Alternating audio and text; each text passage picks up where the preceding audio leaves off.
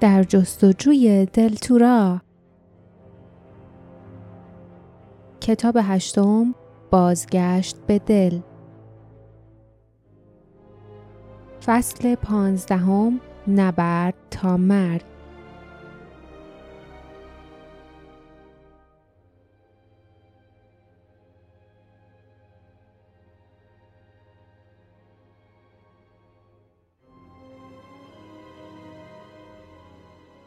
ناگهان سر و صدایی از پنجره های زیر پای لیف شنیده شد. داشتند اسیران جدید را از آنجا می آوردند. فالو با فریاد دستوری داد. نگهبانها مشعلها را به مخروطهای قرمز نزدیک کردند. همین که نور سفید کور کننده با صدای فیسی روشن شد، مردم از وحشت نفسشان بند آمد. آن نور محل مجازات را فرا گرفت. روی چهره زندانی ها افتاد. سایه ها را کناری راند و تمام گوشه و کنار قصر تقریبا تا سقف آن را روشن کرد. لیف غرق نور شد. او خود را عقب کشید اما جایی برای پنهان شدن نبود و اهالی دل که بالا را نگاه می کردند می توانستند او را ببینند. به وضوح او را می دیدند. دل توی دلش نبود. منتظر بود که آنها او را نشان بدهند و فریاد بزنند. منتظر بود که فالو رویش را برگرداند. منتظر چشمان فالو بود تا انگشتانی را که به او اشاره می کردند دنبال کند و او را ببیند. منتظر بود او به نگهبانها دستور بدهد. اما سکوتی محض حاکم بود. سکوتی محض. لیف کودکی را در آغوش مادرش دید که با چشمانی حیرت زده یک دستش را بلند کرد اما مادر به سرعت دست او را پایین انداخت. آرام چیزی در گوشش زمزمه کرد و کودک ساکت شد. لیف که نفسش را حبس کرده بود خیره شد. مردم دل نیز با چهره هایی مصمم متقابلا به او خیره شده بودند. بسیاری از آنها او را می شناختند. دوستانش، پدر و مادر دوستانش، کسانی که او را با پدرش در دکان آهنگری دیده بودند. بعضی دیگر او را فقط به چهره می شناختند. شخص مزاحم، پسری وحشی که با دوستانش در شهر می دوید. بعضی ها هم اصلا او را نمی شناختند. اما آنها می دانستند که او یکی از آنهاست. می دانستند که چه در دست دارد. و کسی خیال نداشت او را لو بدهد. فالو متوجه چیزی نشده بود. او داشت جاسمین، باردا و دوم را تماشا می کرد که چشمانشان را با نقاب بسته بودند و هر سه را با قل و زنجیر روی زمین می کشیدند و پیش او می آوردند. لیف با یک نظر فاصله خود را با جاسمین تخمین زد. تناب را در دست راست و کمربند را محکم در دست چپش گرفت. مردم تماشا می کردند. در سکوت. برایش آرزوی موفقیت می کردند. لیف افکارشان را چنان به وضوح حس می کرد که انگار آنها را با صدای بلند فریاد می زدند. افکارشان در او نفوذ کرد و به او قدرت داد. فالو فریاد زد. حالا حالا سه نفر از خائنایی رو نشونتون میدم که تقریبا فرار کرده بودن. چون یه موجود احمق و بیخاصیت مست از غرور که فکر می‌کرد می‌تونه رقیب من بشه وقتی که من سرگرم امور مهمتری بودم نقشه های محرمانه خودش رو اجرا کرده بود. او پوزخند زنان ابتدا نقاب جاسمین و بعد نقاب باردار را برداشت. اما همین که چشمش به دوم افتاد پوزخندش محو شد. او با حالتی آمیخته از ترس و خشم قدمی به عقب برداشت. صبر کن. لیف دید که پدرش برگشت و به دوم نگاه کرد. دید که چشمان پدرش با آمیزه ای از شادی و درد روشن شد. دید که او دست لرزانش را به طرف دوست زمان کودکیش دراز کرد و دید که دوم هم متقابلا به او خیره شد. ناگهان چهره زارش با هوشیاری و با یادآوری خاطرات روشن شد. برای یافتن کسی سرش را به چپ و راست گرداند و اطرافش را نگاه کرد اما او را نیافت دنبال من میگرده فالو بر سر نگهبانهایی که زندانیان را آورده بودند وحشیانه فریاد کشید. احمقا این که یکی از اون سه نفر نیست. اون پسر کجاست؟ اون پسر! نگهبانها با گیجی منمن کردند و عقب رفتند. حالا لیف پرید و کری بالای سرش جیغ کشید. او در هوا تاب خورد. بعد از تناب پایین رفت و درست آن طرف جاسمین روی زمین فرود آمد. ابتدا تلو تلو خورد اما خیلی زود تعادلش را به دست آورد. کمربند در دست به طرف جاسمین هجوم برد. دید که چشمان جاسمین از ترس گرد شد. صدای فریاد باردار را شنید. صدای قرش مردم و صدای فالو را شنید که بر سر نگهبانها فریاد می‌کشید. و فریاد خشمالودی از روی برج که در پوست و گوشتش نفوذ کرد. استخوانهایش را لرزاند و او را به زانو درآورد. برقی آسمان سرخ را شکافت و با سرعت به طرف او آمد. لیف فوری خود را کناری انداخت و حیرت زده دید که آن برق به جایی اصابت کرد که او به زانو درآمده بود. با صدای شکافتن چوب جلوی سکو چنان فرو ریخت که انگار قولی با مشتی نیرومند آن را در هم شکسته بود. دو تکه سکو همچون سرسرهی قول پیکر رو به یکدیگر واژگون شدند. نگهبانان نزدیک به حادثه فریاد زنان و جیغ و داد کنان توی شکافی افتادند که در سکو دهان باز کرده بود و زغالهای داغ و سفید روی سرشان ریخت. برق پشت سر هم می درخشید. رعد قرآن زمین لرزان را تکان می‌داد. هفت آق بابا از میان رد شیرجه زدند. فریادهای زوز مانند و وحشتناکشان خون را در رگها منجمد می کرد. لیف با ناامیدی به تخته های واژگون چسبید. مردم حالا فریاد میکشیدند. برای او فریاد میکشیدند. اما فالو فالو او را به چنگ آورده بود. دست یخ فالو برگردن لیف بود و او را به زور از زمین بلند می کرد. چهره نفرت انگیزش نزدیک چهره لیف بود و هنگامی که لیف تقلا می کرد تا شمشیرش را بیرون بکشد لبهای فالو به لبخندی حاکی از پیروزی باز شد. آنگاه ناگهان آن چهره با چشمانی از حدقه درآمده به عقب کشیده شد. همین که دست یخی فالو شل شد، لیف دوباره به عقب پرت شد. دست یخی فالو به طرف گلوی لاغرش رفت و با ناامیدی به زنجیرهایی چنگ زد که در گوشتش فرو می رفتند و او را خفه می کردند. آیا فالو می‌دانست که چه کسی او را گرفته است؟ آیا می‌دانست چه کسانی پشت سرش بودند و به قیمت خفگی خود آخرین نیرویشان را به کار می بردند تا به زور او را از تومش دور کنند؟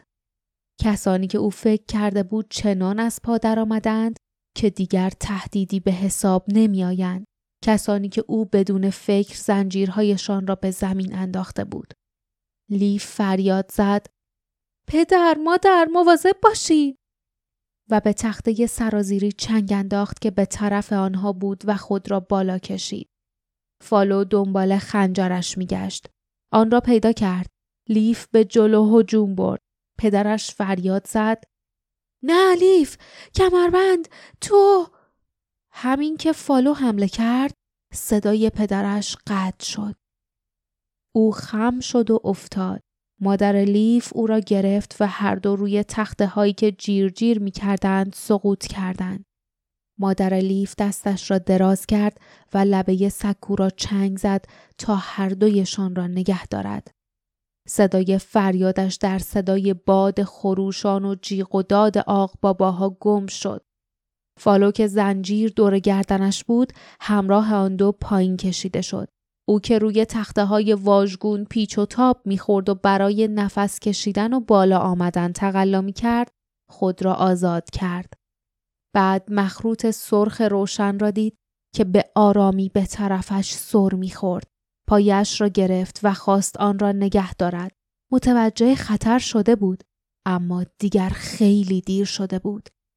مخروط آهسته آهسته واژگون شد. مایه نورانی داغ و سفید روی فالو ریخت و سر تا پایش را پوشاند و همچنان که او فریاد می‌کشید جل زوله صدا کرد. صدای قررش و هجومی از بالا شنیده شد. لیف بالا را نگاه کرد. از برج دود سرخی فوران می کرد. دود سرخی با حاشیه خاکستری و تهدیدآمیز. نور خاکستری تا اعماقش دایر وار می چرخید و در مرکزش شبه عظیمی شکل می گرفت. دستهایی که دراز می شدند. چشمهایی که تشنه انتقام بودند. لیف دور خود چرخید. چشمش به جاسمین و باردا افتاد که با صورت روی گوشه دیگر سکو افتاده بودند. آنها برای حفظ جانشان تخته هایی را گرفته بودند که هر لحظه بیشتر و بیشتر شیبدار می‌شد. بالای سرشان آق بابایی با پنجه هایی گشوده پرواز می کرد. کری به طرف سر آن حیولا هجوم برده بود و همچنان که پشت سر هم نک می‌زد چشمان زردش می درخشید. آق بابا از خشم جیغ می کشید. گردنش را می پیچاند و سعی داشت خود را از شر مهاجمش آزاد کند.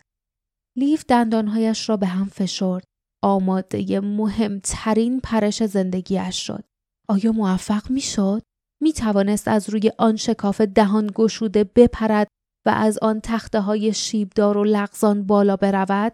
آن هم با شمشیری در یک دست و کمربند دلتورا در دست دیگر زمانی چنین کاری را فوری امتحان می کرد ولی حالا عاقلتر شده بود محکم بر جای ایستاد شمشیرش را در قلاف گذاشت و کمربند را به کمرش بست. و انگار زمان از حرکت ایستاد. چه اتفاقی! هجومی از گرما لیف را در بر گرفت. صدای شکستن عجیبی در فضا تنین انداخت.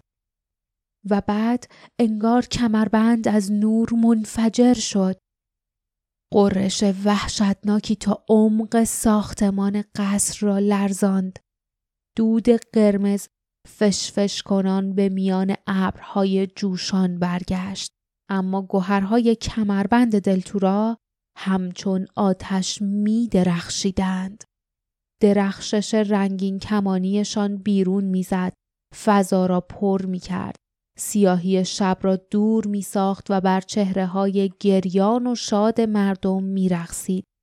و در مرکز نور لیف ایستاده بود. لیف سرانجام وارث حقیقی دلتورا معلوم شده بود. آق باباها که از وحشت جیغ میکشیدند برگشتند و به طرف برج قصر اوج گرفتند اما برج خالی بود و ابرهای سرخ که در اعماق وجودشان با شرارت میقریدند به سرزمین سایه ها باز میگشتند. شرارتی که از بین نمی رفت اما می‌دانست که در نهایت در این نبرد بازنده است. لیف مات و مبهوت به دور و برش نگاه کرد. مادرش را دید که لبخند زنان و حقحق کنان سر پدر را بر زانویش گذاشته و دوم نیز کنارش زانو زده بود. جاسمین و باردا را دید که با چهره هایی سرشار از شادی و آرامش به یکدیگر نگاه می کردند. کری بالای سرشان قارقار می کرد و فیلی هم روی شانه جاسمین از خوشحالی بالا و پایین می پرید. به پشت سرش نگاه کرد. به مانوس، کلاتون، نانیون و فاردیب که از خوشحالی فریاد می‌زدند. چشمش به زیان افتاد که سرش را بالا گرفته بود و چشمانش برق می‌زد و گلاک گلاک به پهنای صورت میخندید. لیف با شادی فکر کرد همه سعی و سالمن دیگه خطری تهدیدشون نمی‌کنه. باقی مانده نگهبانان تاولها را از توی جعبه ها در می و دسته دسته میان مردمی پرتاب می کردند که جشن گرفته بودند. اما حالا دیگر مردم می دانستند که اصاره درخت بولانگ و آب آن خطرناک نیست. خیلی زود نگهبانها متوجه خطری می شدند که تهدیدشان می کرد. زیرا اربابشان آنها را بیرحمانه تنها گذاشته بود. همچنین اولها آنها که منشأ قدرتشان از میدان به در رفته بود با قلبهایی شکسته و متلاشی در میدان بازار افتاده بودند. همان جایی که سرانجام استیون از گودال بیرون آمده بود. ایچاپات هم مثل کیسه پوست سرخ و فرسوده روی استخوانهای گاز زدهی ولو شده بود که آخرین غذایش بود. و حالا در سراسر سرزمین اوضاع به این صورت بود. همین که تابش نور کمربند لیف را در بر گرفت انگار چشمانش در تاریکی و تا مسافتهای دور نفوذ کرد از دهکده رالات ها تا ریتمیر از کوهستان وحشت تا دره گمشدگان و از رودخانه براد تا ویتیکمایر ترس ناپدید شد در سر تا سر دلتورا مردم سقوط دشمنان را می‌دیدند و نیز ابرهای اهریمن را که فرار می کردند. مردم با خوشحالی اسلحه هایشان را زمین می گذاشتند. از مخفیگاهشان بیرون می آمدند. عزیزانشان را در آغوش می گرفتند و به آسمان نگاه می کردند. می دانستند که به طرزی ناگهانی و باور نکردنی معجزه‌ای رخ داده است و سرانجام آنها آزاد شدند. لیف همه این چیزها را می دانست. می‌دانست و پذیرفته بود که وارث دلتوراست. کمربند قطعیت آن را ثابت کرده بود. اما چطوری؟ چطور چنین چیزی ممکن بود؟